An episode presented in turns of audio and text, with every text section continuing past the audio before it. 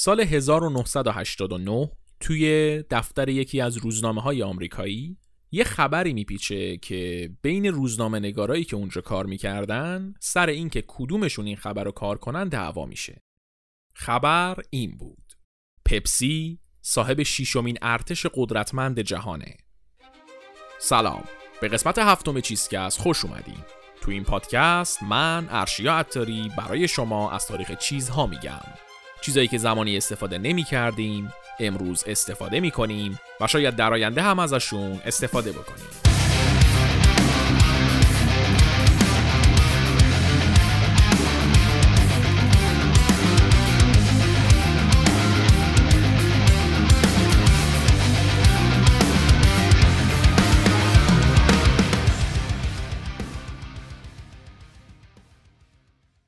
تو این قسمت اومدیم سراغ یکی از مهمترین نمادهای زندگی مدرن. یه چیزی که بعضیامون هر از چنگایی هوس می‌کنیم بریم سراغش و خیلیامون هم کلا معتادشیم. یکی از اصلی ترین نمادای این سرمایهداری خبیس فست فود. قراره بیایم راجع به فست فود صحبت کنیم راجع به این حرف بزنیم که فست فود از کجا شروع شده کی اولین بار تولیدش کرده کی اولین بار خریدتش کی اولین بار خوردتش. بعد اصلا چی شد که دنیا انقدر فست فود دوست شد همه عاشق فست فود شدن. اصلا چرا ما غذای خونگی خودمون رو ول می‌کنیم؟ پا میشیم میریم یه چیزی می‌خوریم که هم چربه هم کربوهیدراتش بالاست هم برای بدن ضرر داره هم اصلا ارزش غذایی نداره هم کسافته چرا؟ چون خوشمزه است. لامصب خیلی خوشمزه است. کاریش هم نمیشه کرد. تو این قسمت می‌خوایم ببینیم این فسفود خوشمزه مزری که الان توی دست ما هستش و زندگیمون باش مت شده از کجا اومده تاریخش چی بوده کی اصلا درستش کرده؟ اصلا کلا چند سال هستش که وجود داره. خلاصه که ببینیم داستان این فسفود چی بوده و چی قراره بشه. تو این قسمت قرار تاریخ همبرگر رو با هم دیگه مرور کنیم.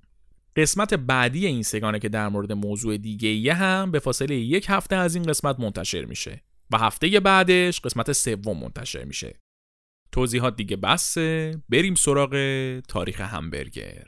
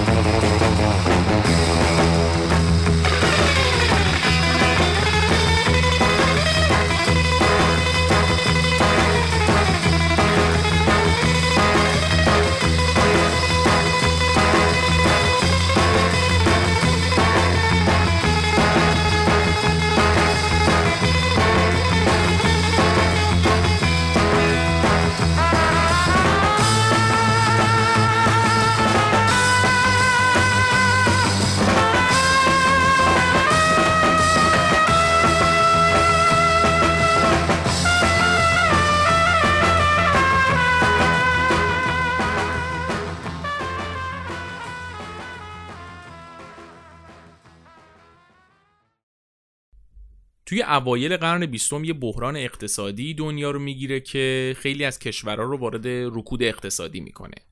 این بحران اقتصادی که به عنوان بحران بزرگ اقتصادی Great Depression ازش یاد می‌کنن باعث میشه که دنیا دچار یک شوک اقتصادی بشه و وضعیت مالی کشورهای مختلف از جمله کشورهای غربی و مخصوصا آمریکا دچار مشکل بشه.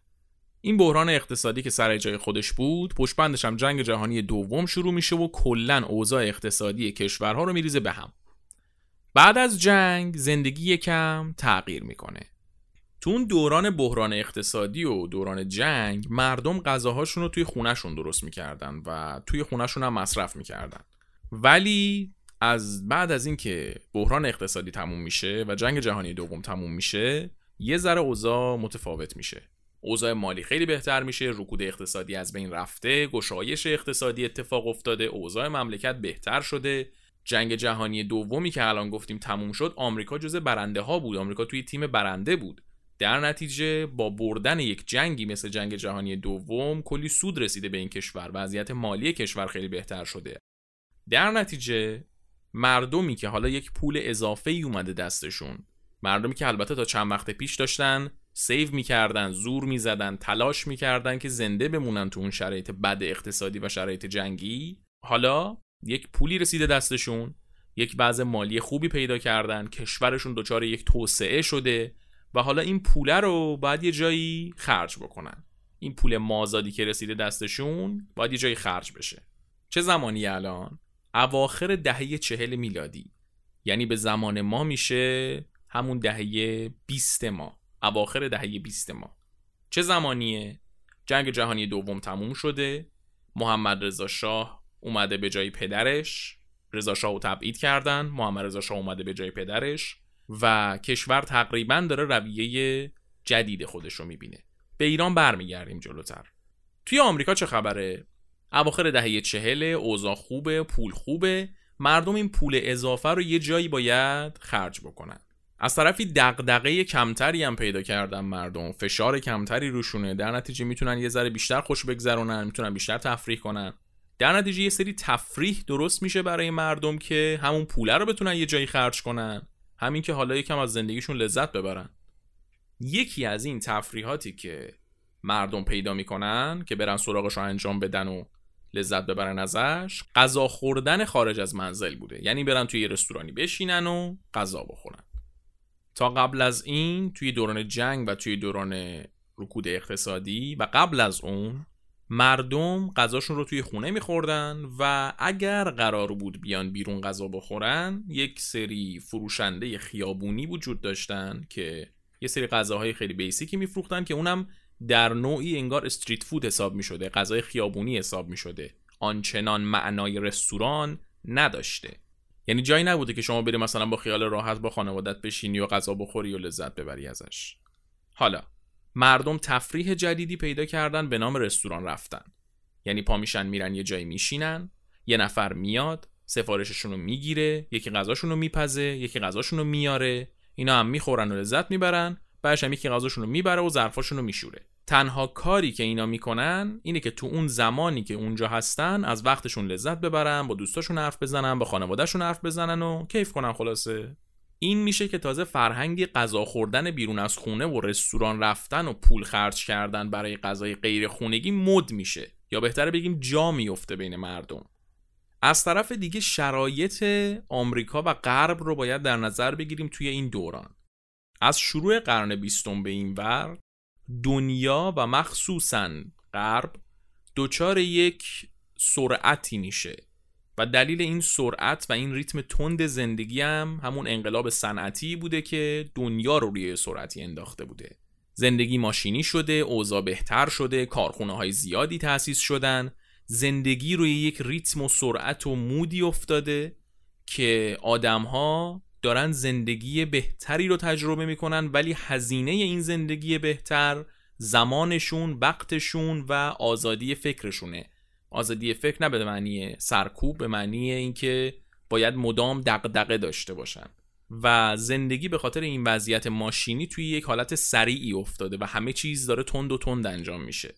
الان برای ما خیلی چیز عجیبی نیست که شما صبح بلند شی و بری سراغ یه کاری و تا شب که میای خونه کلی کار مختلف انجام داده باشی. ولی آدم اون دوران که تا مثلا سی سال پیشش می‌رفته و کار کشاورزی انجام می‌داده صبح می‌شده می‌رفته کشاورزیشو می‌کرده دامداریشو می‌کرده هر کاری که می‌کرده رو می‌کرده. بعد اصرم خسته گفته میومده میافتاده میخوابیده دوباره صبح پا می‌شده می‌رفته همون کارا رو می‌کرده. اونقدر دغدغه انسان مدرن رو نداشته. دنیای مدرن شروع شده توی قرن بیستم. زندگی با یک سرعت زیادی داره حرکت می‌کنه و آدما برای اینکه برسن به این سرعت زیاد باید یکم از خودشون مایه بذارن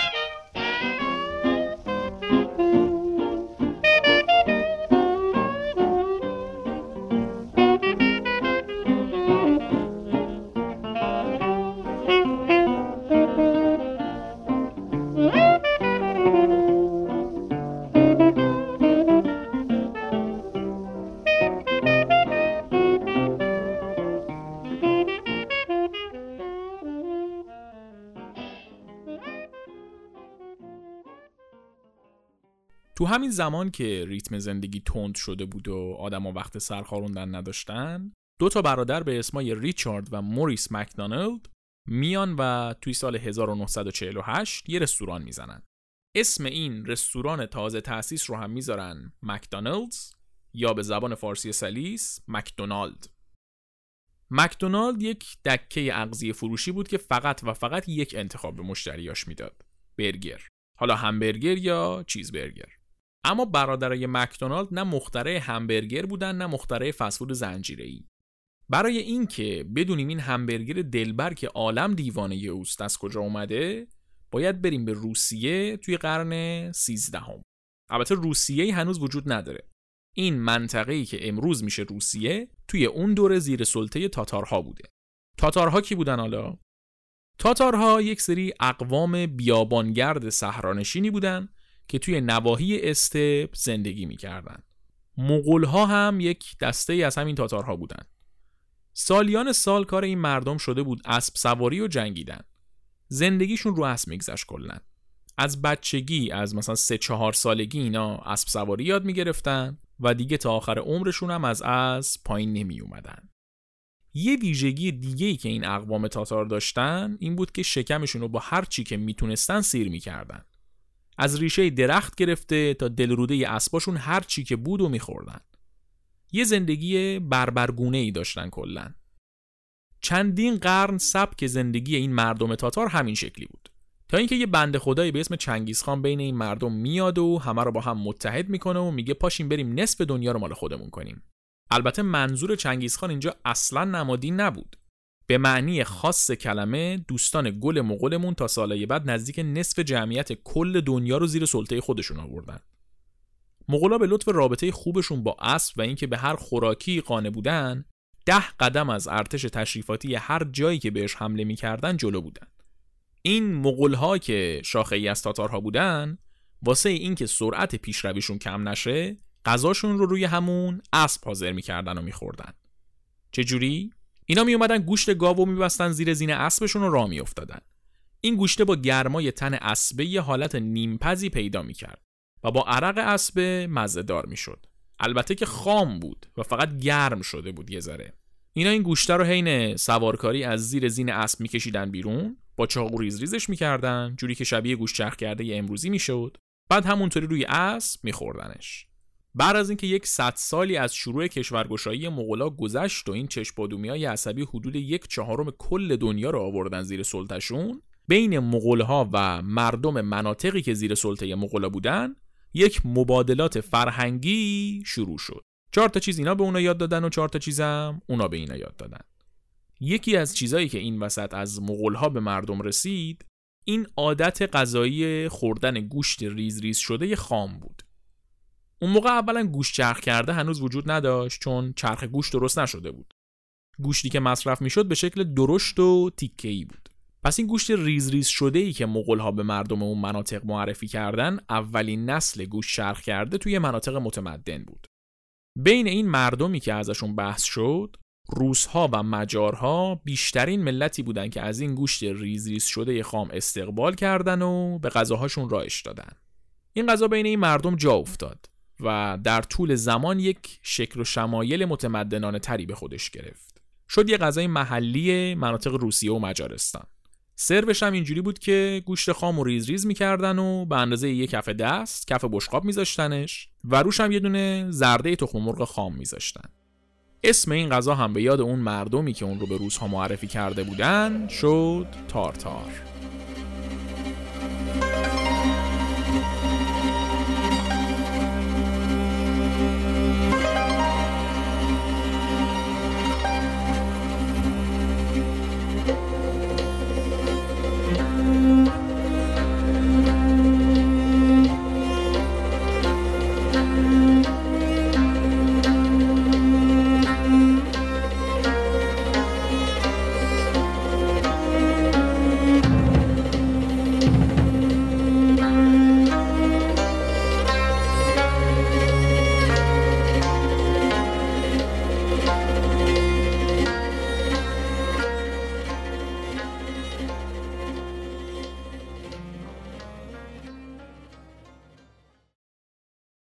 از دو سه نسل بعد از چنگیز خان بین مردم روسیه حکومت های مستقلی درست شده بود که بعضی از مناطق رو از مغولا گرفته بودن و داشتن کم کم مغولا رو میفرستادن بیرون اما خیلی یواش عمل می‌کردن توی قرن 16 یعنی 300 سال بعد از حمله مغولها حاکم ایالت مسکو که یکی از این حکومت‌های مستقل بوده میمیره و پسرش جانشینش میشه. این پسره که اسمش ایوان بود از روزی که نشست به تخت شاهی بزرگان خاندان بهش لقب تزار دادن. در نتیجه ایوان شد اولین تزار تاریخ. الان تزار که میگم شما توی ذهنتون یه چیزی شبیه امپراتور میاد ولی اون موقع تزار نه مقام بود نه چیزی فقط لقب این بنده خدا بود این ایوان شروع می‌کنه دونه دونه مناطق روسیه رو از دست مغولها و همه نیروهای خارجی در میاره مسلما این کار رو با گفتگو و مصالحه و این سوسول بازی ها انجام نمیده خون و خونریزی را میندازه که نگو و نپرس. صغیر و کبیر رو از دم تیغ میگذرونه و کاری می‌کنه که مغولا یاد چنگیز خان میافتن. یعنی رسما جد و آبادشون رو میاره جلو چششون. نه فقط مغولا بلکه همه قدرت های خارجی و حتی خود مردم روس هم از دست این ایوان در امان نبودن. انقدر بیرحم و خشن بوده که بهش لقب ایوان مخوف رو میدن و توی تاریخ هم به همین اسم میمونه. حتی بچه خودش رو هم به خاطر اینکه فکر می‌کرده می‌خواد توطعه کنه می‌زنه می‌کشه. میشه گفت یه مقداری شبیه نادرشاه افشار خودمون بوده. هم از لحاظ گسترش قلمرو و جنگاوری و این حرفا و هم پارانویایی که باعث شد حتی به بچه خودش هم رحم نکنه. خلاصه که این ایوان مخوف میاد و کلی منطقه رو از مغولا می‌گیره و یک امپراتوری بزرگی تأسیس می‌کنه. از اونجایی که لقب خودش تزار بود اسم این امپراتوری هم میشه روسیه تزاری. در نتیجه ایوان مخوف میشه اولین تزار روسیه.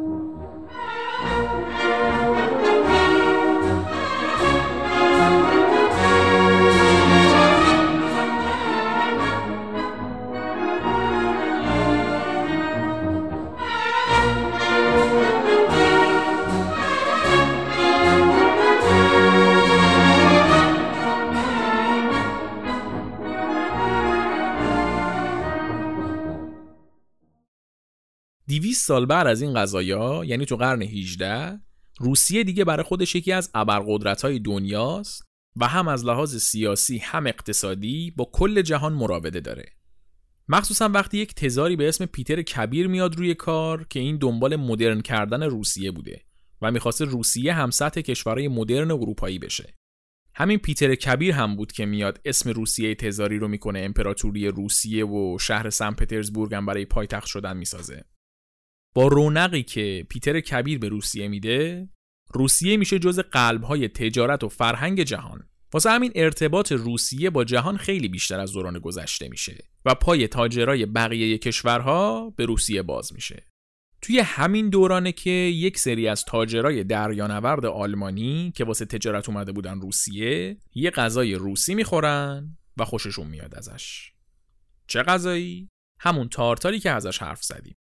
گوشت خام ریز ریز شده با زرده تخم مرغ روش. تارتار دیگه بعد از 500 سال شده بود غذای محلی روسی و آلمانیا هم به عنوان غذای روسی بردنش آلمان. حالا کجای آلمان؟ قلب تجارت دریایی ژرمن ها هامبورگ. آشپزای هامبورگی اون تارتاری که از روسیه اومده بود رو گرفتن و واسه اینکه به ذائقه آلمانیا خوش بیاد یه تغییراتی توش دادن.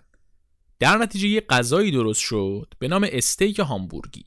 این استیک هامبورگی همون گوشت خام ریز ریز شده ای بود که با پیاز و نمک و خوردنون قاطیش می‌کردن. عین یه توپ گردش می‌کردن و بعد یکم پهنش می‌کردن و میخوردنش. همین موقع ها یعنی اواخر قرن 18 کشوری به اسم ایالات متحده ی آمریکا به وجود اومده که پر از زمین خالیه.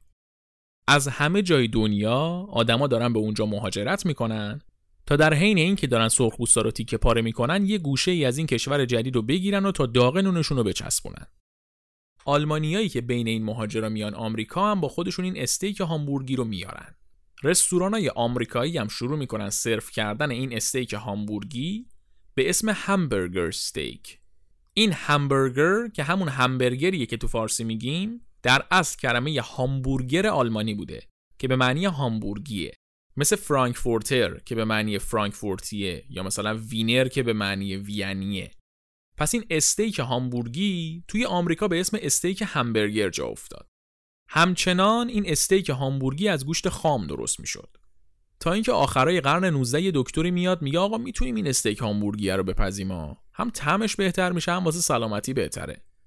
این میشه که آمریکایی‌ها این گوشت ریز شده گرد و میپزن و پختش رو می‌خورن. بعدش هم که گوشت چرخ کرده اختراع میشه دیگه مستقیم از گوشت چرخ کرده واسه استیک هامبورگی استفاده می‌کردن. پس چیزی که تا الان آمریکایی‌ها دارن مصرف می‌کنن گوشت چرخ کرده ایه که به شکل گرد در اومده و پخته شده. پس فعلا فقط گوشت خالیه. خبری از ساندویچ همبرگر نیست. دعوا به سر این که اولین بار کی بود که این استیک هامبورگی رو گذاشت لای نون زیاده. دو سه نفر هستن که هر کدوم قصه خودشونو میگن و ادعا می‌کنن اونا نفر اولی بودن که این کارو کردن. یکی میگه یه مشتری داشته که استیک همبرگر می‌خواسته و عجله داشته که بره. واسه همین مغازه‌دار گوشت رو می‌ذاره لای نون بهش میده. یکی دیگه میگه من توی نمایشگاه محلی می‌خواستم استیک هامبورگی بفروشم ولی فقط یه دکه داشتم و جایی واسه نشستن نبود. آدمایی که اومده بودن برای نمایشگاه هم خیلی شیک و پیک و تر و تمیز بودن. بعد اگه گوشت خالی رو می‌دادن دستشون که ایستاده بخورن روغن و کسافت میریخ رو لباسای رسمی و شیکشون. پس منم گوشت رو گذاشتم لای نون دادم بهشون. غیر از این دوتا چند نفر دیگه هم مدعی که مخترع این ساندویچ بودن. ولی همه اینا روایتاییه که اشخاص تعریف کردن. یعنی به یه مدرک درست درمون متصل نیستن. اولین باری که به طور رسمی و ثبت شده چیزی به اسم ساندویچ همبرگر عرضه شد سال 1904 بود. تو این سال نمایشگاه جهانی توی میزوری آمریکا برگزار میشه. این نمایشگاه خودش خیلی سر و صدا می‌کنه و کلی از روزنامه ها در موردش مطلب می نویسن. اما چیزی که این نمایشگاه رو تاریخ ساز کرد قرفه ها و محصولات خودش نبود. غذایی بود که یک دکه به بازدید کننده ها میفروخت. یکی از چندین روزنامه ای که راجع به این نمایشگاه نوشتن یه گوشه ای اشاره کرد که آره علاوه بر اینکه این نمایشگاه اینطوری بود و اونطوری بود یه دکه ای هم یه گوشه بود که یه غذای جدیدی میفروخت به اسم همبرگر. بیرون اومدن روزنامه همانا و استقبال شدید مردم از همبرگر همان Wop, bobble, loop, bop, bop, bop, to the root, old.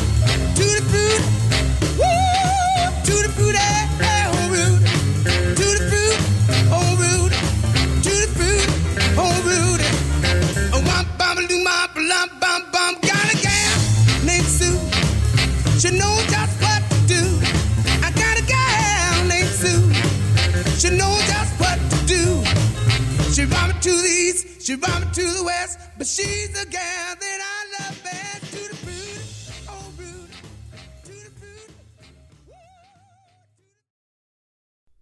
ایده ساندویچ همبرگر ترکوند. یه غذای خوشمزه که می‌شد وقتی داری تون تون میری سر کار سرپا بخوریش. مردم آمریکا هم که وقت سرخاروندن نداشتن از خدا خواسته به سمتش هجوم بردن. اگه یادتون باشه گفتم سبک زندگی مردم از انقلاب صنعتی به این ور داشت عوض می شد و همه چی روی دور تند افتاده بود. کارخونه ها زیاد شده بودن، مردم از روستاها اومده بودن شهرهای بزرگ که تو کارخونه ها کار کنن، ماشینالات سرعت کارا رو زیاد کرده بودن. کلا زندگی کم کم داشت روی یه دور تندی میافتاد. الان که سال 1904 بود، این سبک جدید زندگی تازه داشت جا میافتاد. حالا نه به اندازه سی چل سال بعدش ولی در جای خودش هم زیاد شدن سرعت زندگی داشت حس می‌شد. البته که این زندگی صنعتی و هلهلی هنوز به همه آدمای جامعه سرایت نکرده بود. مثلا اون تاجر یا مغازهداری که از صبح تا شب وقتش توی تجارت خونه میگذشت سبک زندگیش فرق خاصی نکرده بود با قبلا. اما قشر کارگر و مخصوصا کارگرای کارخونه ها وقت سرخاروندن هم نداشتن و حتی سرعت گردش خونشون هم تند شده بود. چرخ کارخونه ها با کار مداوم این کارگرا بود که میچرخید. اگه وقفه ای تو کارشون به وجود می اومد کل سیستم کارخونه مختل می‌شد. در نتیجه کارگرای کارخونه ها باید با سرعت زیاد و بیوقفه کار می‌کردن. همبرگر هم که انگار طراحی شده بود برای این سبک زندگی جدید. کارگرای کارخونه ها شدن مشتری ثابت همبرگر. چون هم ارزون بود هم شد وقتی دارن کار می‌کنن بخورنشون مجبور نباشن به خاطر غذا خوردن کارشون رو متوقف کنن. اینطوری شد که خواهی نخواهی همبرگر شد غذای محبوب قشر کارگر. آدمای دیگه که یک پلقی وضع مالیشون بهتر از کارگرا بود اصلا از همبرگر خوششون نمیومد. فکر می‌کردن یه غذای کثیف و بیکیفیته. والا آقا جان دروغ چرا؟ تا قبر آ آ آ آ. هم کثیف بود هم بیکیفیت. چون اولا گوشتش چرخ کرده بود و معلوم نبود چه زهر ماری قاطیش کردن. دوما فروشنده های همبرگر معمولا دکه ها و گاری های غذا فروشی بودن که بهداشت درست درمون هم نداشتن. بعدشم شما فکر می‌کنی آدم پولدار و پرفیس و افاده اون دوران که اصلا عجله ای هم برای غذا خوردن نداره میاد غذای تر و تمیز و درست حسابی که تو خونه یا رستوران درست شده رو ول کنه بره از دکه همبرگر بخره ایستاده بخوره؟ اصلا به دک و پوز همچین آدمی میاد گوشه خیابون وایسه غذا بخوره؟ نه دیگه. اینا هنوز زندگیشون همون ریتم قبلی رو داشت. عجله ای هم واسه غذا خوردن نداشتن. اون کارگر بنده خدا بود که از صبح تا شب باید جوم می‌کند و وقت نداشت غذا بخوره. در نتیجه مشتری اصلی همبرگر همین قشر کارگر بود. همین موقع ها یه سری ادعاهای جدی علیه گوش چرخ کرده هم داشت مطرح می‌شد. مخصوصا این قشر متوسط همبرگر نخور آمریکایی خیلی مخالفت جدی داشتن با گوش چرخ کرده می‌کردن. می‌گفتم فکر کردین این گوش چرخ کرده واسه چی چرخ شده؟ بدبختا لاش هر کسافتی بگین قاطی کردن. از گوشت فاسد بگی تا دل روده گاو و گوسفند و قاطی گوش می‌کنن میشه گوش چرخ کرده. در اصل حرفشون پر بیرا نبودا؟ مسلما یه جاهایی بودن که اینطوری گوشت بیکیفیت تولید می‌کردن. ولی اینا انقدر افراطی روی این موضوع زوم کردن که دیگه هر جا گوش چرخ کرده تولید می‌کرد و محکوم می‌کردن. حتی این دوستان دلواپس از خودشون یه چیزای تخیلی در می آوردن که خود گاوی که گوشتشو چرخ می‌کردن چهارشاخ می‌شد. مثلا یک کتابی نوشته میشه این دوران به اسم جنگل. تو این کتاب نویسنده میگه رئیسای کشتارگاه های شیکاگو انقدر بیرحم و کثیف بودن که توی گوشت چرخ کرده ای که تولید می‌کردن از گوشت تن کارگراشون استفاده می‌کردن. شما ببین یک کلاق چل کلاق تا کجا میره. همین میشه که فروش گوشت چرخ کرده به شدت افت می‌کنه. در نتیجه مشتریای همبرگر هم کمتر میشن. یه سری کشتارگاه ها میان و میگن آقا به پیر به پیغمبر ما گوشتمون سالمه. اصلا واسه خونه خودمون از همین می‌بریم. خیلی اگه شک داریم بیاین خودتون از نزدیک ببینین. اینجوری میشه که بازدید از کشتارگاه ها رو برای عموم آزاد می‌ذارن. که مردم ببینن گوش شرخ کرده اون حیولایی که فکر می‌کنن نیست. با این بازدیدای عمومی اعتماد مردم به گوش شرخ کرده کم و بیش برمیگرده. ولی همچنان همبرگر غذای بیکیفیت و کثیف حساب می شده و خیلی با تبدیل شدن به محبوب ترین غذای دنیا فاصله داره.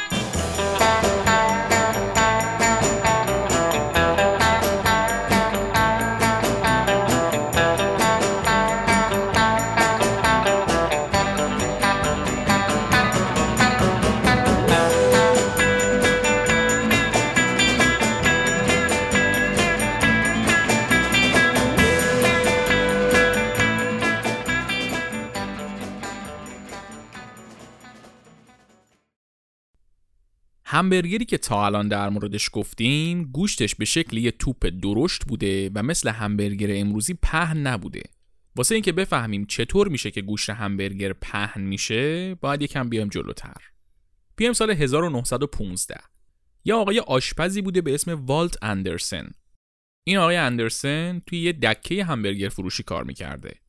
یه روزی که پای اجاق بوده و کلی مشتری گرسنه توی صفحه گرفتن همبرگر بودن با خودش میگه خب یه توپ گوش چرخ کرده به این درشتی طول می‌کشه بپزه. در نتیجه واسه اینکه کار مشتری رو سریعتر را بندازه کفگیر دستش رو فشار میده روی گوش چرخ کرده ای که شبیه توپ بوده و لهش می‌کنه. در نتیجه گوشتی که حالا پهن شده خیلی سریعتر میپزه. بعد که می‌خواسته گوشت رو بذاره لای نون با خودش میگه اه چقدر این راحت تر از اون گوشت درشت زمخ جا میشه لای نون؟ چرا اصلا همیشه همین کارو نکنم؟ اینطوری میشه که این آقای اندرسن همبرگر سنتی که توش گوشت چرخ کرده به صورت درشت و توپی شکل بوده رو تبدیل می‌کنه به همبرگر امروزی که گوشتش پهن و نازکه. این آقای اندرسن سال 1916 خودش یه دکه همبرگر فروشی می‌زنه و کارش خیلی خوب می‌گیره. بعدش هم دو تا دکه دیگه می‌زنه و یکم پولاش رو جمع می‌کنه و تصمیم می‌گیره که یه رستوران باز کنه. میره و با یه بیزنسمن این کار شریک میشه و این دوتا با هم دیگه تصمیم می‌گیرن یه رستوران همبرگر فروشی بزنن. حالا چرا ما داریم اینا رو میگیم؟ چون رستورانی که اندرسن و شریکش زدن همبرگر رو از یه غذای کثیف گوشه خیابونی تبدیل کرد به یه غذای رستورانی درست حسابی. یعنی باعث شد اون قشر متوسطی که اصلا سمت همبرگر نمی اومدن و می‌گفتن کثیفه هم بشن طرفدار دو آتیشه همبرگر. چجوری این کارو کرد؟ اندرسن و شریکش نشستن با همدیگه دو دو تا چهار تا کردن. گفتن قشر متوسط و مرفه جامعه و هر کسی که واسه سلامتیش ارزش قائله از همبرگر فراریه این یعنی یه حجم عظیمی از بازار اصلا مشتری محصول ما نیستن.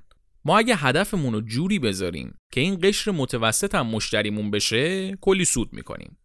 حالا چطوری این کارو بکنیم؟ قشر متوسط برای این سمت همبرگر نمیاد که فکر می‌کنه یه غذای کثیف و ناسالمه. پس ما بیایم از روز اول سنگ بنای این رستورانمون رو جوری بذاریم که توی تمیزی نظیر نداشته باشه. اینطوری همه مردم به برگر ما اعتماد می‌کنن و می‌تونیم اون قشر متوسط رو هم جذب بکنیم. پس دست به کار شدن. یه رستوران می‌خواستن بسازن که برق بزنه از تمیزی. اسمشو گذاشتن وایت کسل یعنی قلعه سفید. قلعه نماد استحکام و قابل اعتماد بودن سفیدی هم نماد تمیزی. شکل مغازه رو هم شبیه یه قلعه سفید کوچولو در آوردن توی رستوران همه چی سفید بود بوی گل می‌داد از تمیزی همه کارکناش لباس سفید می پوشیدن و باید بهداشت فردیشون رو به افراطی ترین شکل ممکن رعایت می‌کردن. جوری بود که اگر شما صبح اولین مشتری وایت کسل بودید می‌تونستید بوی صابون رو حس کنید. یه حرکت جذاب دیگه هم زدن. اومدن تمام پروسه حاضر کردن همبرگر رو جلو چشم مشتری انجام دادن. یعنی مشتری می‌دید که چه گوشتی داره میره تو چرخ گوشت، بعد چجوری پخته میشه این گوشته، چجوری لای نون میذارنش؟ چجوری تحویلش میدن؟ همه اینا رو مشتری می‌دید. آشپزی که همه این کارا رو انجام می‌داد از همه کارکنا باید بیشتر به خودش می‌رسید.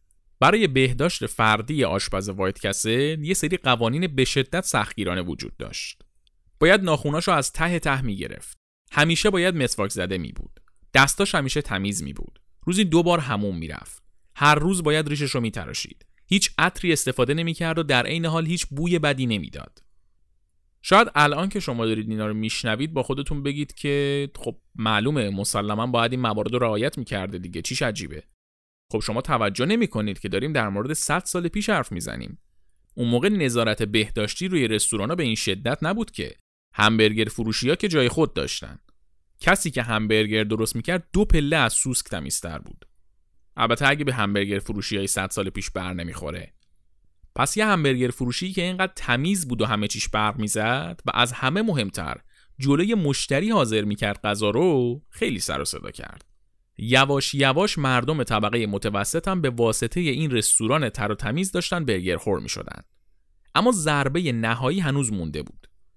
بعد از اینکه یه ذره کار وایت کسل گرفت، مدیراش کمپین تبلیغاتی براش شروع کردن که به نوعی اولین کمپین تبلیغاتی تاریخ فسفود حساب میشه. هدف این کمپین کیا بودن؟ سختگیرترین گروه جامعه مادرها.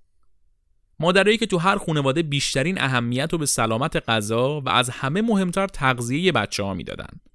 White Castle می‌خواست یه طرحی رو اجرایی کنه که به همه نشون بده خوردن همبرگر White Castle نه تنها ضرر نداره بلکه خیلی هم مفیده. اصلا برای رشد بچه ها لازمه این همبرگرها. چیکار کرد واسه جا انداختن این ایده؟ یه تیم تحقیقاتی از دانشکده پزشکی مینه‌سوتا رو استخدام کردن تا روی این ایده کار کنن. قرار شد این تیم به مدت دو ماه به یک نفر هیچ چیزی جز همبرگر White Castle و آب ندن و مدام وضعیت جسمیش رو کنترل کنن. بعد از اینکه دو ماه گذشت، نتیجه تحقیقات اعلام شد. بدن اون شخص کاملا سالم بود و هیچ ضرری ندیده بود. وایت کسل که به هدفش رسیده بود تبلیغات شروع کرد. اعلام کرد هر بچه معمولی اگه در طول روز فقط و فقط همبرگر وایت کسل و آب بخوره می‌تونه رشد خوب و سالمی داشته باشه. این کمپین ترکوند. به معنی کلمه ترکوند.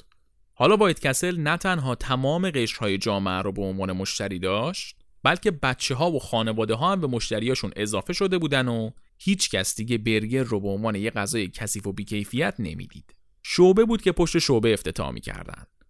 برای اولین بار تو تاریخ یه رستوران شعبه های مختلفی داشت که همه چی توش یکسان بود و هر چی تو این یکی میخوردی تو اون یکی هم بود. اینجوری شد که وایت کسل شد اولین فست فود زنجیره تاریخ. It was a teenage wedding and the old folks wished him well. Could see that Pierre did truly love the mademoiselle. And now the young monsieur and madame have rung the chapel bell. C'est la vie, say the old folks. It goes to show you never can tell.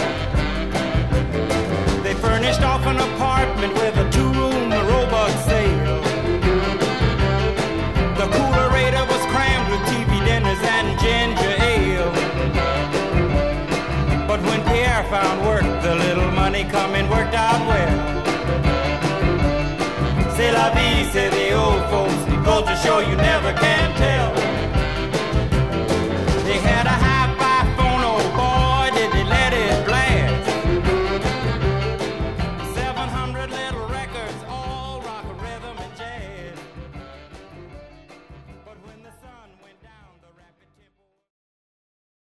بعد از اینکه وایت کسل موفق شد کلی آدم دیگه هم تصمیم گرفتن رستوران برگر فروشی بزنن.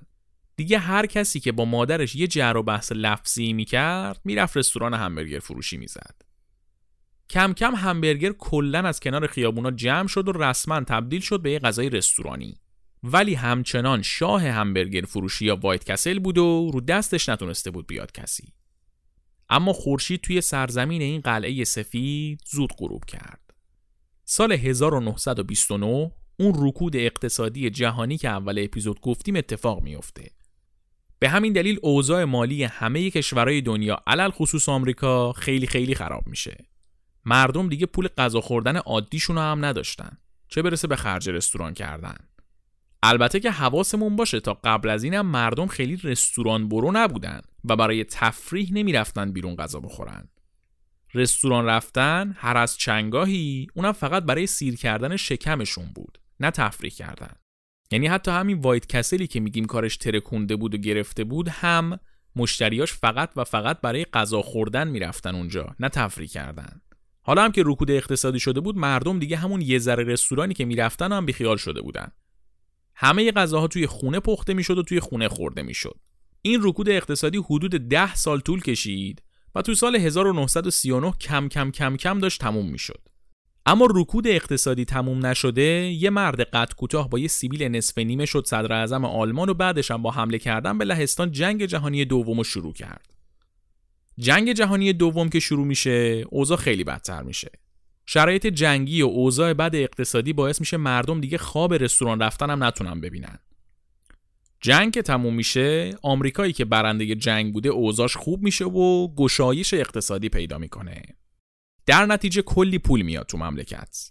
مردم هم که دیدن چقدر پول اضافه توی جیبشونه گفتن بریم یکم تفریح کنیم باش. کم کم این غذا خوردن بیرون و رستوران رفتن تبدیل به یه تفریح شد. خیلی از رستوران ها توی دوران جنگ و رکود ورشکسته شده بودن. اما اونایی که از این قائل قصر در رفته بودن شروع کردن به جذب مشتری. همین موقع ها یعنی اواخر دهه چهل میلادی یه مد جدیدی توی آمریکا را میفته که بعدا اسمشو می‌ذارن فرهنگ اتومبیل آمریکایی. مردم آمریکا با اون پول اضافه ای که بعد از جنگ دستشون اومده بود کارهای مختلفی کردن که یکیش خریدن یه ماشین خوشگل آمریکایی بود. همه عشق ماشین شده بودن و با ماشیناشون همه جا رو میگشتن. به همین خاطر یه سری تفریح ها هم فرمش عوض شده بود. مثلا کنسرت های ماشینی یا سینماهای ماشینی به وجود اومده بودن. سن کنسرت یا پرده سینما رو میبردن تو فضای آزاد؟ بعد مردم میومدن با ماشینشون یه جا پارک می‌کردن از توی ماشینشون کنسرت یا فیلم سینمایی رو تماشا می‌کردن. این فرهنگ ماشین آمریکایی رستورانا و مخصوصا برگر فروشی ها رو هم یه تغییر داد. یه جورایی رستورانا خودشون رو با این آدمای عشق ماشین وفق دادن. جلوی رستورانا یه فضایی درست کرده بودن که آدما با ماشینشون میومدن و اونجا پارک می‌کردن. بعد یه خانم خوش بر و رو میومد ازشون سفارش می‌گرفت و بعدم غذاشون رو می آورد اینا هم همینطوری که تو ماشین پارک کرده نشسته بودن غذاشون رو میخوردن و از اینکه داشتن تو ماشین غذا میخوردن کلی کیف می‌کردن. گفتم دیگه همه عشق ماشین شده بودن. White Castle و بقیه برگر فروشی هم همچین option ی رو اضافه کرده بودن. بیشترین غذایی که این مشتریای ماشین سوار درخواست می‌کردن برگر بود. پس در نتیجه یه سری آدم جدید به مشتریای همبرگر اضافه شده بود. استقبال این مشتریای جدید از برگر خیلی زیاد بود. کم کم داشت جونی به بازار همبرگر می‌داد. دوباره خیلی از مردم شروع کردن همبرگر فروشی زدن. رویای همشون هم این بود که White Castle بشن. ریچارد و موریس مکدونالد هم دوتا از همین مردم بودن. سال 1949 اونا با رویای White Castle شدن برگر فروشی مکدونالد رو تأسیس کردن. ولی کسی نمی‌دونه سال 2020 که من دارم این ماجرا رو برای شما تعریف می‌کنم مکدونالد به نماد همبرگر تبدیل شده باشه. و شنونده این پادکست که شما باشی شاید حتی اسم وایت کسل رو هم نشنیده باشه. چی شد که اینطوری شد؟ عرض می‌کنم خدمتتون.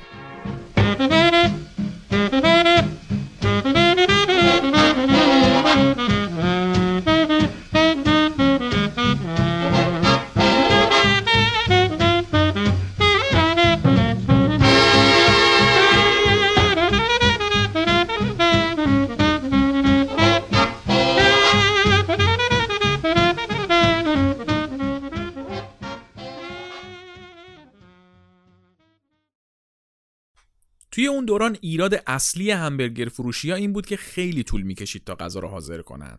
یعنی عملا فست فود که میشه غذای سریع وجود نداشت. هر همبرگر فروشی یه آشپز داشت که با آرامش کامل برگرها رو میپخت و مشتری باید یه نیم ساعتی معطل می‌شد تا یه برگر سق بزنه. این نیم ساعت توی دهه چهل میلادی خیلی زمان زیادی بود. دیگه مثل دوران قبل از جنگ نبود که مردم وقت داشته باشن بایسن غذاشون حاضر شه. ریتم زندگی خیلی خیلی تند شده بود. اگه می‌خواستی نیم ساعت واسه ناهارت صبر کنی دیگه وقت کافی نداشتی که واسه 50 تا کار دیگه ای که تو روز باید بکنی بذاری. همه در حال بدو بدو بودن و لازم داشتن همبرگر از اینم سریعتر حاضر بشه.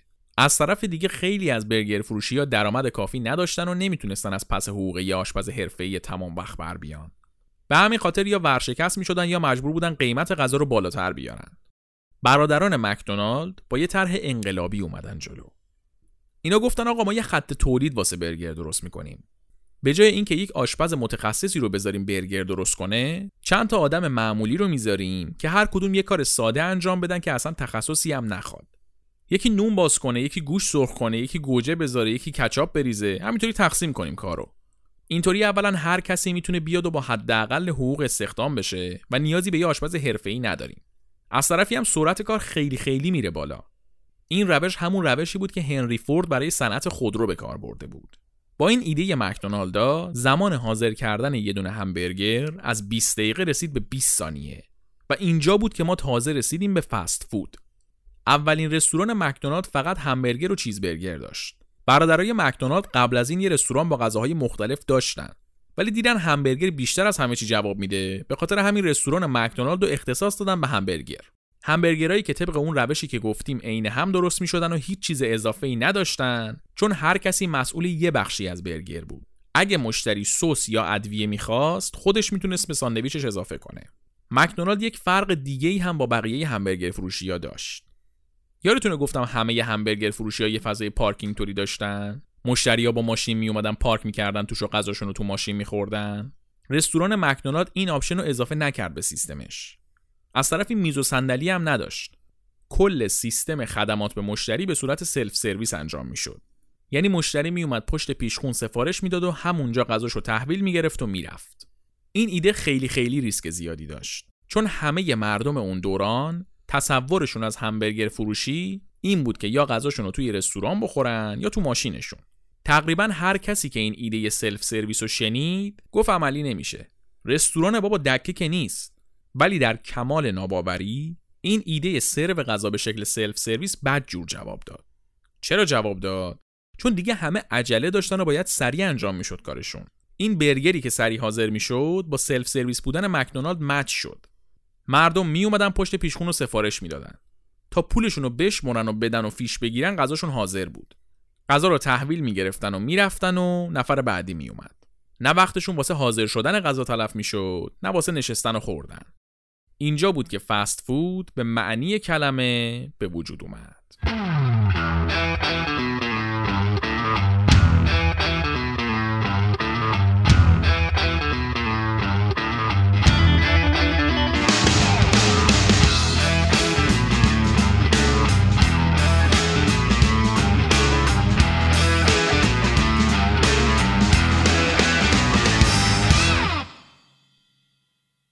کاروبار برادران مکدونالد سکه شد. سرعت حاضر شدن و ارزونی برگرای مکدونالد اونا رو یه قدم از همه رقبا جلوتر انداخت و صفی بود که مردم جلو در رستورانشون میبستن. اما مکدونالد فقط یه برگر فروشی بود که یه مزیت‌هایی نسبت به بقیه رقبا داشت. با تبدیل شدن به نماد همبرگر هنوز خیلی فاصله داشت. این کاری نبود که برادرای مکدونالد بتونن از پسش بر بیان. اینجاست که پای یه نفر دیگه به داستان باز میشه. مکدونالد علاوه بر برگر میلکشیک هم میفروخت. یه بار که اینا کلی سفارش دستگاه میلکشیک ساز میدن فروشنده این میلکشیک سازا زنگ می‌زنه بهشون میگه این همه دستگاه می‌خواین چیکار اینا میگن خب مشتریا زیادن باید به همشون برسه دیگه. یارو میگه یعنی واسه این همه میلکشیک مشتری دارین؟ مکدونالدا میگن بدبخت نمی‌دونی واسه برگر چقدر مشتری داریم. میلکشیک که بچه بازیه یارو فروشنده تلفن رو قطع نکرده خودش رو میرسونه مغازه اینا. می‌بینه صف مردم واسه گرفتن برگر مکدونالد تهش معلوم نیست. خیلی دراماتیک با لگت در دفتر مدیریت رو با پا باز می‌کنه میره تو. میگه آقا شما خیلی خفنین. خیلی کارتون خوبه. من اصلا می‌خوام باهاتون شریک شم. اینا هم میگن برو بابا مرد حسابی شریک می‌خوایم چیکار؟ اونقدر حالا خفن نیستیم که ما. یارو میگه آقا شما منو وارد کارتون بکنید. من ازتون یه افسانه می‌سازم. خلاصه بعد یکم بگو مگو اینا راضی میشن که با یارو شریک شن. البته شریک نمیشه بهش گفت. در واقع یارو میشه مسئول franchising برند مکدونالد. این franchising چه صیغه ایه حالا؟ ببینید رستورانای عادی که یکی دوتا شعبه دارن کار کنترلشون ساده است. ولی وقتی شعبه تعدادش میره رو 40 50 تا دیگه مدیریتش کار یکی دو نفر نیست. این موقع هاست که franchising میاد وسط. یعنی یه آدم معمولی میاد یه پولی میده به صاحب برند بعد یه شعبه از اون برند رو تأسیس می‌کنه بعدش هم طبق دستورات و مقررات برند اصلی ادارش می‌کنه. در پایان هم سود بین صاحب برند و کسی که نمایندگی رو گرفته تقسیم میشه. اینطوری اون برند بزرگ و بزرگتر میشه و مدیریتش هم تقسیم میشه. این اسمش میشه franchising. حالا اون یارو میلکشیک فروشه شده بود مسئول کل franchising مکدونالد.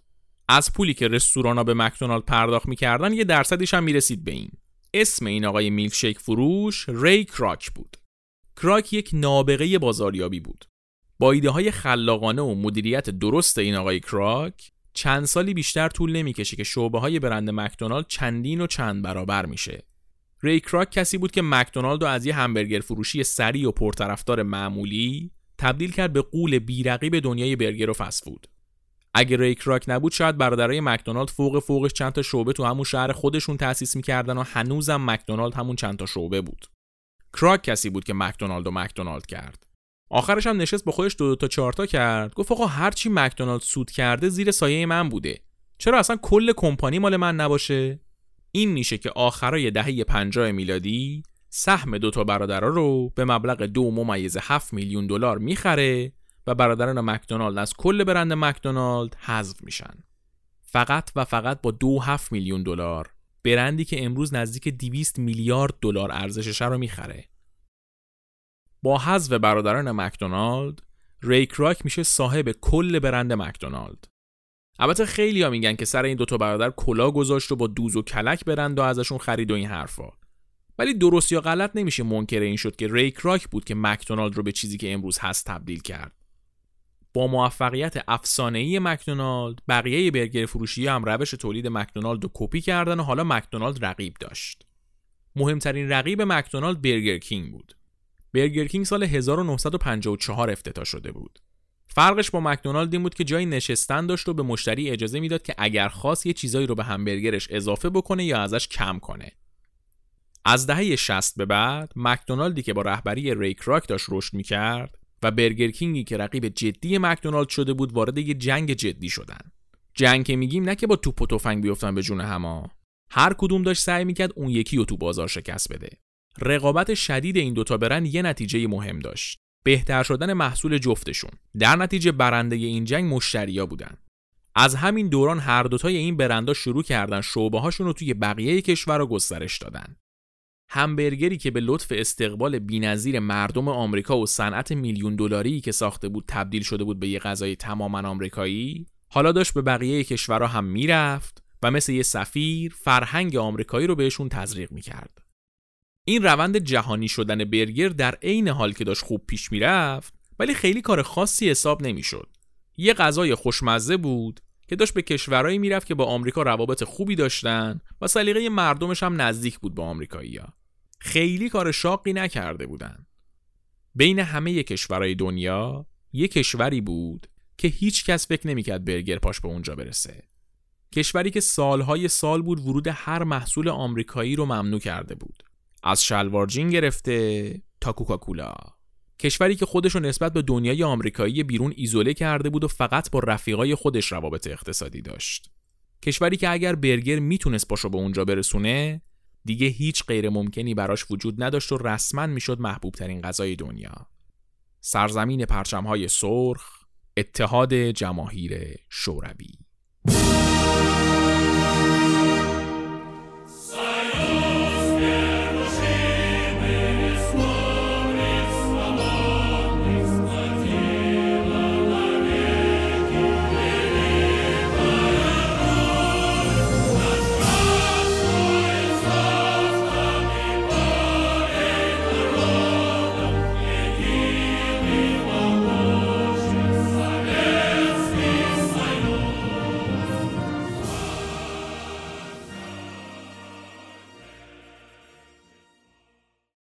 کشوری که ما امروز به اسم روسیه می‌شناسیم در طول تاریخ چند تا اسم اصلی داشته. از زمان ایوان مخوف که اول اپیزود گفتیم یعنی از قرن 16 اسم این کشور شد روسیه تزاری. تو قرن 18 یعنی دوران پیتر کبیر اسم این کشور شد امپراتوری روسیه. این دوران شاهی و تزاربازی تا سال 1917 ادامه داشت. سال 1917 یعنی حدوداً 100 سال پیش توی روسیه یه انقلاب اتفاق میفته که به انقلاب اکتبر معروفه این انقلاب اکتبر بسات شاه و تزار رو بر میندازه و حکومت تزاری که شامل ایالتهای مختلف بود رو تبدیل می‌کنه به یه اتحادی از چند تا جمهوری که به شکل شورایی اداره می‌شدن. به همین دلیل اسم این کشورم میشه اتحاد جماهیر شوروی. این اتحاد جماهیر شوروی تا سال 1991 یعنی به مدت 74 سال روپا بوده. بعدش دچار فروپاشی میشه و هر کدوم از اون جمهوری ها میشن یک کشور. مثلا کشور جمهوری آذربایجان که الان ما میشناسیمش و مستقله اون زمان جز شوروی بوده بعد که فروپاشی شوروی اتفاق میفته خود این میشه یک کشور میشه جمهوری آذربایجان و به طور مستقل دیگه ادامه میده بزرگترین جمهوری جز شوروی هم جمهوری روسیه بوده که امروز به همین اسم روسیه میشناسیمش. پس حالا می‌دونیم شوروی کجاست. تو این دورانی که اتحاد جماهیر شوروی رو کار بوده سازوکار حکومت این کشور بر پایه کمونیسم بوده که اینم یه نوعی از مارکسیسمه. مارکسیسم چیه حالا؟ خیلی ساده بذارین توضیح بدم براتون. ببینید کلا سیاست قرن بیستم به بعد رو میشه به دو دسته تبدیل کرد. کپیتالیسم و مارکسیسم. کپیتالیسم میشه سیستم سرمایه داری تو این سیستم سرمایه حکومت می‌کنه. به زبون ساده هر چی تو چنته داری باید رو کنی تا پول در بیاری. وقتی پول در بیاری پولت پول می‌سازه و تا بی نهایت میری جلو. یعنی در کل هر کس مالک چیزیه که داره و به هر قیمتی می‌خواد بیشتر شه پولش. مارکسیسم اما با این کپیتالیسم مخالفت می‌کنه. و میگه همه چیز باید بین همه تقسیم بشه. هیچکس مالک چیزی نیست. دولت همه چیز رو بین همه به طور مساوی به اندازه رفع نیازشون پخش می‌کنه. همه چیز مال همه است مالکیت و سرمایه داری و اینا نباید وجود داشته باشه. هدف از این کارا هم اینه که جامعه بدون هیچ فاصله طبقاتی باشه و این حرفا. بعد قول بزرگ کپیتالیسم و سرمایه داری توی دنیا آمریکاست. اصلا نماد یک کشور کپیتالیست آمریکا. از این ور شوروی کشور کمونیست بود. اصلا انقلاب شوروی واسه این بود که نظام کمونیستی توی اون جامعه حاکم بشه. همونی که میگه گور پدر سرمایه داری کرده و همه چی توش باید برابر باشه. در نتیجه شوروی و آمریکا با همدیگه دشمن خونی بودن. آمریکا طرف کپیتالیسم بود شوروی طرف کمونیسم. شوروی خودش رو نسبت به دنیا ایزوله کرده بود و نمیذاشت هیچ ارتباطی با دنیای کپیتالیسم اتفاق بیفته. در نتیجه تو کل دورانی که شوروی وجود داشت هیچ محصول غربی و مخصوصا آمریکایی حق ورود به شوروی رو نداشت. تو دورانی که شوروی وجود داشت دنیا به دو دسته اصلی تقسیم شده بود. بلوک شرق و بلوک غرب. بلوک شرق شوروی و متحدای کمونیستش مثل رومانی و مجارستان و چکسلواکی و اینا بودن. بلوک غرب می‌شد آمریکا و متحدای کپیتالیستش مثلا آلمان غربی یا مثلا انگلیس فرانسه اینجور کشورها یه جوری بود انگار شوروی و آمریکا هر کدوم واسه خودشون یارکشی کرده بودن و با همدیگه رقابت می‌کردن. رقابت شدید این دوتا تیم با همدیگه از نظر سیاسی و اقتصادی چیزی شد که به اسم جنگ سرد معروف شد. یه دوره ای از تاریخ جهان توی قرن بیستم به نام جنگ سرد نامگذاری شده. چون که مستقیم به جون همدیگه نیافتاده بودن با تفنگ همدیگه رو تیکه پاره کنن که رقابت سیاسی اقتصادی با همدیگه داشتن. در نتیجه بیشتر حکم کریخونی داشت این جنگ سرد. البته یه پرانتز اینجا باز کنم که جنگ سرد اونقدر سرد نبود. درسته بین دوتا کشور جنگ مستقیمی صورت نمی گرفت ولی هر دوتا کشور با جنگ راه انداختن این ور دنیا می‌خواستن قدرت خودشون رو نشون بدن. قربانیش هم می‌شدن کشورهایی مثل افغانستان و ویتنام و اینا. توی این شرایط تصور این که همبرگر پاش به شوروی بازشه محال مطلق بود. همبرگر و کوکاکولا نماد رسمی آمریکایی بودن و کپیتالیسم بودن. اصلا غیر قابل تصور بود که اینا پاشون به کشوری برسه که مهد کمونیسم و مخالفت با فرهنگ آمریکاییه اما توی یه روز سرد زمستونی اوایل سال 1990 همبرگر زد روشونه شوروی و گفت چطوری تاواریش؟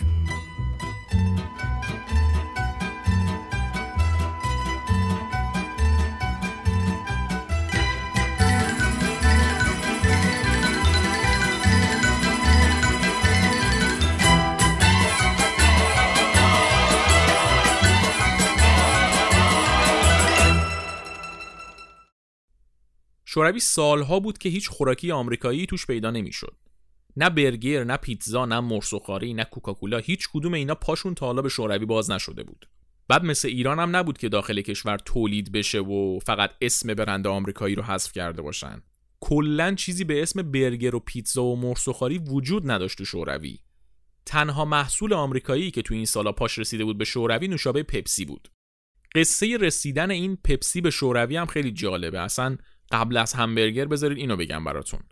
سال 1959 نیکیتا خروشچوف رهبر شوروی بود ریچارد نیکسون معاون رئیس جمهور آمریکا.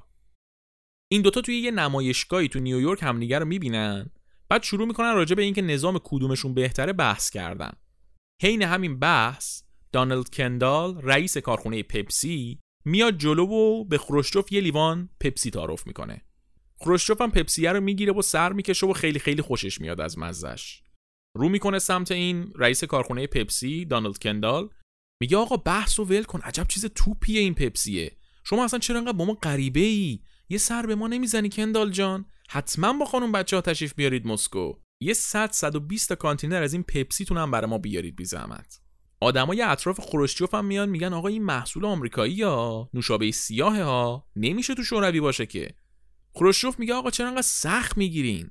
کوکاکولا که نیست پپسیه. حالا ما نمی‌دونیم چه سری بوده که خروشچوف فکر می‌کرده کوکاکولا کپیتالیستتر از پپسیه. خلاصش این که پپسی پاش به شوروی باز میشه. مردم شوروی خیلی خیلی از پپسی استقبال می‌کنن. یه ده 15 سالی میگذره. سال 1972 پپسی تصمیم می‌گیره قراردادش رو با شوروی فسخ کنه. چرا؟ چون شوروی هیچ ارتباط تجاری با جهان نداشت. در نتیجه روبل که واحد پول شوروی بود خارج از شوروی هیچ ارزشی نداشت چون اصلا استفاده ای نمی‌شد. خلاصه که پپسی میگه آقا این سیستم واسه ما دیگه جواب نمیده. ما نیستیم. اما دولت شوروی که استقبال شدید مردم از پپسی رو دیده بود یه پیشنهاد جدید میده. میگه آقا ما پپسی رو از شما می‌گیریم جاش بهتون ودکا میدیم. یعنی شما ببین مملکت چقدر توش ودکا پیدا می‌شده؟ که واسه مبادله با کل محموله پپسی کفایت می‌کرده. پپسی هم میاد این پیشنهاد رو قبول می‌کنه.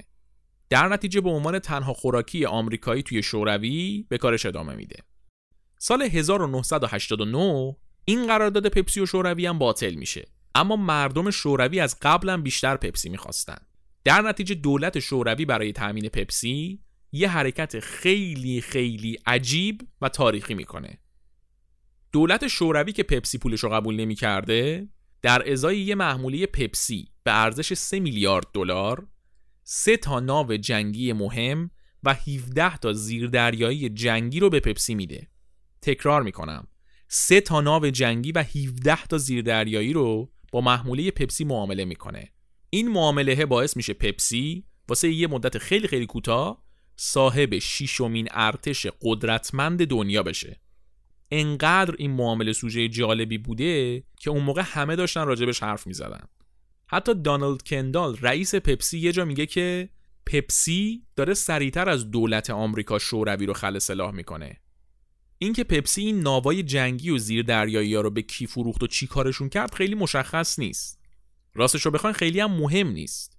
چیزی که مهمه اینه که توی این دوران پپسی تنها برند آمریکایی بوده که قصر در رفته بوده و توی شوروی داشته کار می‌کرده. به جز پپسی هیچ محصول آمریکایی نمی‌تونسته وارد شوروی بشه. و این قضیه کار واسه برگر خیلی خیلی سخت می‌کرده. اما این وضعیت زیاد طول نمی‌کشه.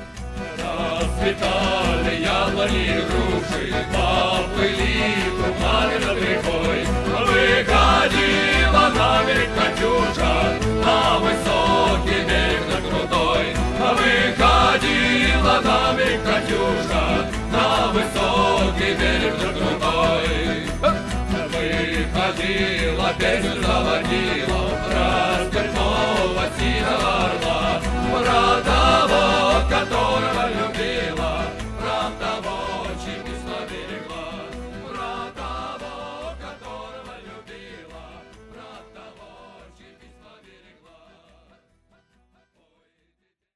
میخائیل گورباچوف آخرین رهبر شوروی بود.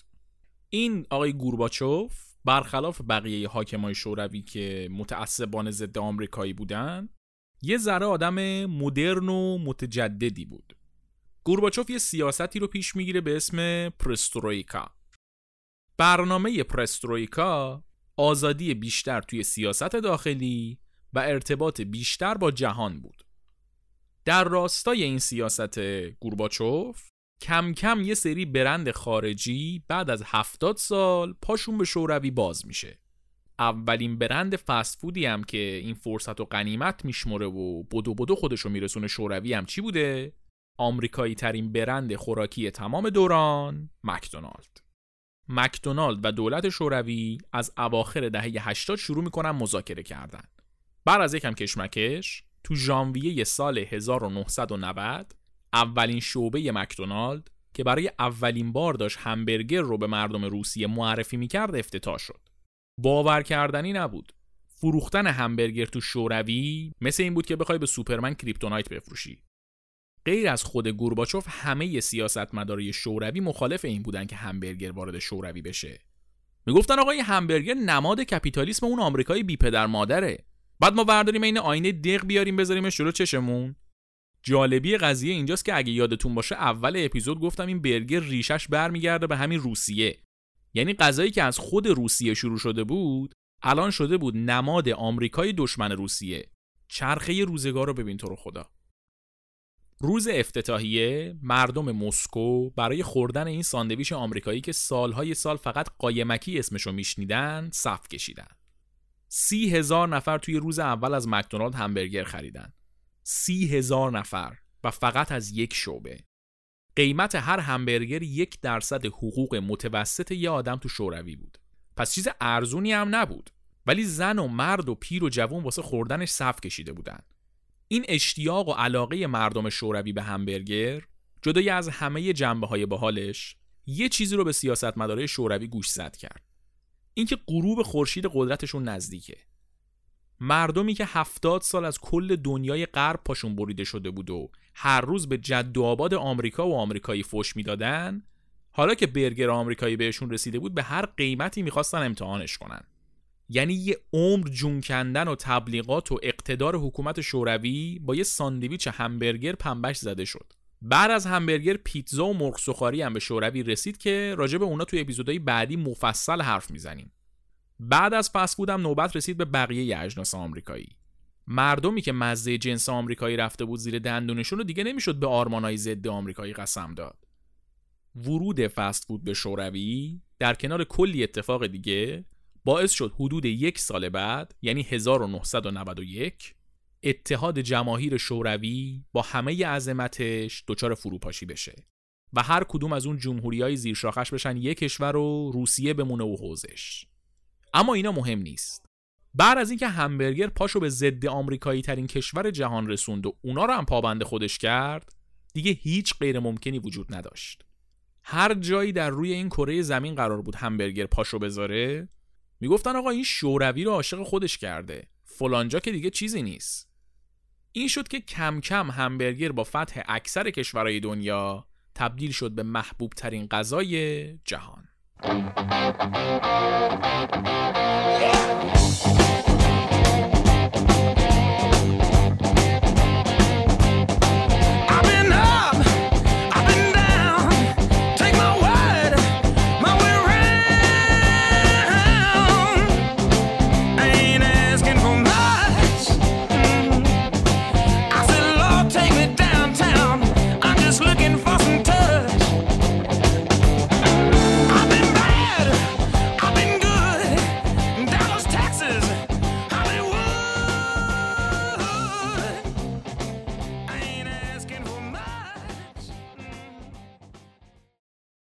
این تاریخ دراز و طویلی که گفتیم از همبرگر چسبیده بود به برندای آمریکایی و جهانی که شعبه هاشون رو همه جای دنیا گسترش داده بودن. وقتی همه دنیا برگر رو با مکدونالد میشناختن وسط یک کشور نفت خیز گربه شکل توی خاورمیانه یه خبرای دیگه ای بود.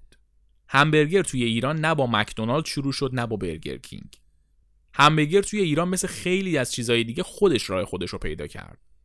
از اونجایی که شعبه رستورانایی مثل مکدونالد هیچ وقت تو ایران نتونست تأسیس بشه مردم ایران خودشون به سبک خودشون همبرگر رو تولید و مصرف می‌کردن. اولین همبرگر فروشی ثبت شده توی ایران یه رستورانی بوده به اسم تاپس همبرگر. این تاپس همبرگر تو دهه چهل شمسی که میشه دهه 60 میلادی کارش شروع می‌کنه. یه ده سال بعد از مکدونالد و برگر کینگ. ساندویچ فروشی توی ایران از دهه سی شمسی بوده که رونق گرفته بوده. یعنی یه ده سال قبل از اینکه همبرگر توی ایران بیفته رو بورس. ساندویچ های کالباس، سوسیس، کتلت، کوکو سبزی. البته اون اوایل ساندویچ خوردن کار خیلی بیکلاسی بوده. آدمای شیک‌وپیک اصلا در شأن خودشون نمی‌دیدن برن ساندویچ بخورن. اگه می‌خواستن بیرون غذا بخورن ترجیح می‌دادن برن یه چلو کبابی چلو خورشتی جایی. البته که همین چلو کبابی رفتنم تا چند سال قبلش واسه مردم ایران افت داشته. مثلا تو دوران ناصرالدین شاه اگه کسی چلو کبابی یا مثلا چلو خورشتی یا هر رستوران دیگه ای رو می‌رفت مردم می‌گفتن یارو تو خونش غذای درست حسابی پیدا نمیشه که میاد بیرون غذا می‌خوره. عیب بوده زشت بوده. دهه سی که ساندویچی زیاد میشه همون گارد و نسبت به ساندویچ داشتن مردم. کم کم این گارد مردم نسبت به ساندویچ شکست و تو دهه چهل که تابس همبرگر اومد اولین همبرگر ایران آورد مردمم با آغوش باز از این غذا استقبال کردن از اون موقع به بعد همبرگر هم شد جز سبد غذایی مردم ایران و طرفداراش روز به روز دور از چشم صاحبای مکدونالد بیشتر و بیشتر می شدن. همبرگر این غذای چرب و خوشمزه که اندازه یه تاریخ با خودش داستان داره و کلی تغییر توی دنیا به وجود آورده امروز محبوب ترین غذای دنیاست و نقش اصلی رو توی یه صنعت میلیارد دلاری داره.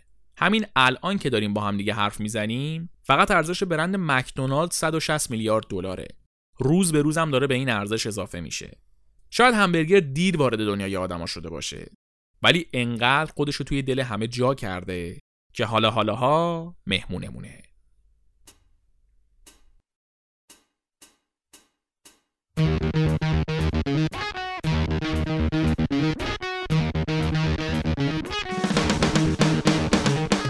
که شنیدید قسمت هفتم چیزکست بود این قسمت بخش اول سه‌گانه فست‌فود چیزکست بود. برای شنیدن قسمت دوم این سه‌گانه فقط کافیه یک هفته صبر کنید. واسه شنیدن چیزکست می‌تونید از اپلیکیشن های پادگیر مثل Apple Podcast و CastBox یا Spotify استفاده کنید. علاوه بر این همه قسمت های چیزکست با یک قسمت تاخیر روی کانال تلگرام چیزکست هم منتشر میشن. یادتون نره از هر جایی که چیزکست رو میشنوید subscribe کنید تا مشترک چیزکست بشین و هر قسمتی که میاد متوجه بشید. برای مطلع شدن از اخبار مربوط به پادکست یا دیدن مطالب تکمیلی هم می‌تونید چیزکست رو توی شبکه های اجتماعی دنبال کنید یا عضو کانال تلگرام چیزکست بشید برای پیدا کردن چیزکست روی اپلیکیشن های پادگیر یا شبکه های اجتماعی فقط کافیه که اسم چیزکست رو به فارسی یا انگلیسی search بکنید. اگر چیزکست رو دوست دارید و دوست دارید که ازش حمایت بکنید تنها کاری که لازمه بکنید اینه که چیزکست رو به دوستاتون معرفی کنید. باورتون نمیشه که چقدر همین یک کار می‌تونه به رشد یه پادکست کمک بکنه. یه خواهش دیگه هم ازتون داریم. نظر بدید. نظر شما مثبت یا منفی بهترین انگیزه و بهترین نیرو محرکه برای ادامه کار ماست. واسه نظر دادن هم می‌تونید از بخش کامنت های شبکه های اجتماعی یا اپلیکیشن های پادگیر استفاده کنید هم می‌تونید از هشتگ چیزکست روی توییتر استفاده کنید واسه ارتباط مستقیم با ما هم می‌تونید به ایمیل cheesecast@outlook.com ایمیل بزنید. ممنون از اینکه شنونده چیزکست هستید. منتظر قسمت بعدی این سگانه باشید.